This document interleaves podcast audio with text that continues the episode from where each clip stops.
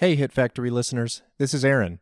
If you're enjoying and want even more Hit Factory, including the entirety of this episode, consider becoming a patron of the show at patreon.com slash hitfactorypod.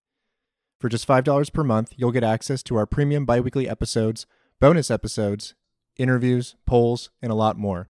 Thanks for listening and supporting.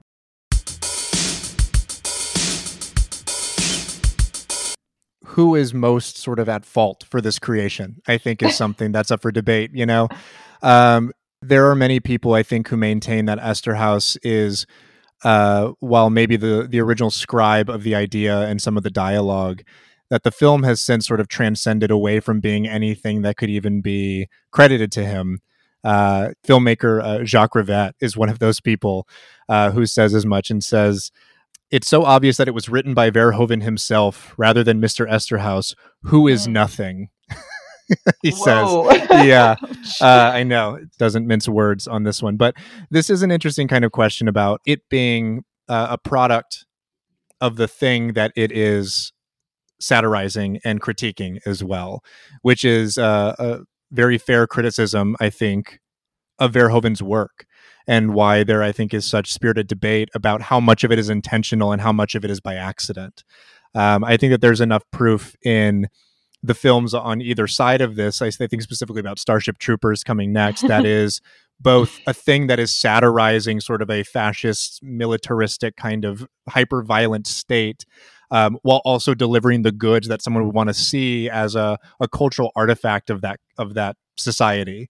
So it's hard to kind of figure this out. There's a lot of obfuscation here, and I think a lot of blurring of those thresholds with Verhoeven. I, I don't know how you all feel about that, but that to me is one of the things that I find so interesting about the work because it it, it totally is uh, worthy of that debate and criticism that it can say as much as it wants, but at the end of the day, is it uh, really satirizing the thing when it's also delivering us the same kind of movie that would be made by someone who didn't get that they were saying that with the picture?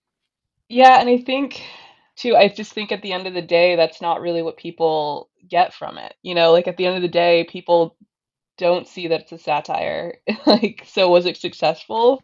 It's mostly that people focus on the acting. I think above all, people focus on the acting and the costuming and and the strange sexual relationship between Cristal Connors and Mhm. um and Nomi. And so I feel like people miss that. And so is it successful if people miss it? It's a great question. Yeah, I mean, there is definitely a, sort of train of thought that says that satire needs a very explicit and overt target lest it be confused for the thing that it's satirizing. And there are many people who I think would argue against that notion as well. So yeah, for me, I, I think it, it kind of hangs in the balance there. And and your your question is is sound. You know, if if it is in fact satirizing, everyone up to this point has missed it. You know, you know, not not barring you know a, a couple of uh, barring a couple of very adoring sort of critics and and people who are reevaluating it in in the current era you know but uh yeah i mean it, it remains a lingering question sort of as a specter over this entire film Well, and the tension at the heart of your question, Corinne, is this thing that we come back to a lot in any kind of art, right? Which is like artist intent versus, you know, audience perspective Audience or, like, reception, yeah. Right. audience reception. death of the artist and like that uh, even even you know studying art in school myself like i've never been able to quite reconcile that i think you know it's always going to be a part of any creative exercise that there is tension and often a dissonance between those two things. I don't think they ever exist in perfect harmony.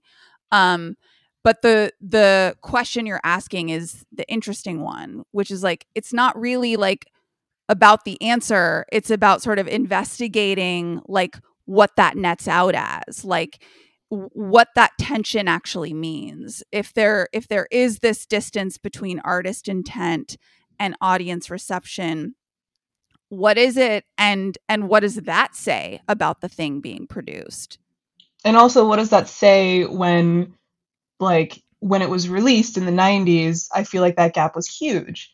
And now, as we're, you know, we're talking today, I feel like people for me, I'm on the fence because it's like I feel like people are rationalizing um, how it's closer actually to satire, and so they're kind of closing that gap. But I still have reservations.